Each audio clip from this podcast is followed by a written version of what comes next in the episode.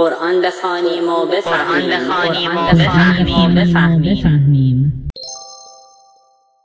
بسم الله الرحمن الرحیم.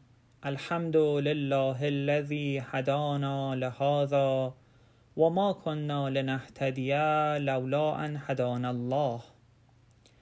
با جلسه هفتم از مجموعه قرآن بخوانیم و بفهمیم در خدمتتون هستم. اگر به بیرون از خودمون نگاهی بکنیم می‌بینیم که هر روز و هر لحظه از هزاران وسیله برای پیشبرد کارهامون کمک می‌گیریم. مثلا همین بدن خودمون. از چشممون بهره می‌گیریم تا ببینیم. از گوشمون کمک می‌گیریم تا بشنویم. و از دست و پاهامون استفاده می‌کنیم تا کارهای روزمرهمون رو انجام بدیم. اینا چیزایی نیست که فقط بعضی ها انجام بدن بلکه هممون همینجوری هستیم. حتی پیامبر خدا هم همینطور بودن. پس چرا قرآن از ما می‌خواد که فقط از الله استعانت بگیریم و خطاب به خداوند ارز کنیم و ایاک نستعین؟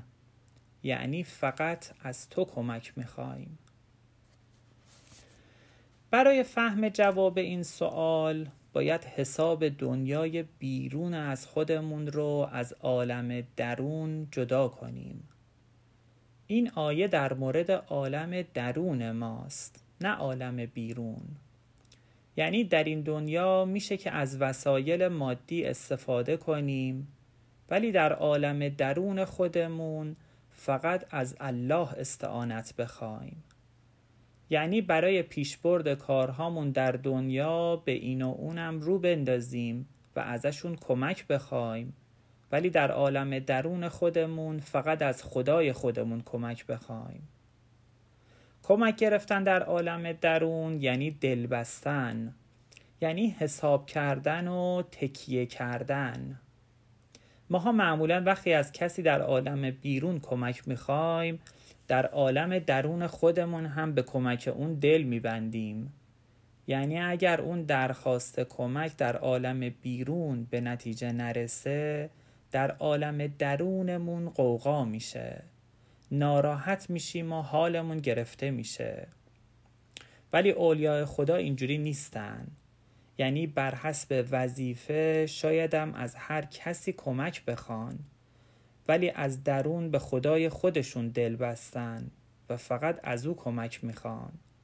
به همین خاطرم آرامش درونی اونها با اتفاقات دنیا به هم نمی‌خوره و دلشون به جای دیگه ای قرصه.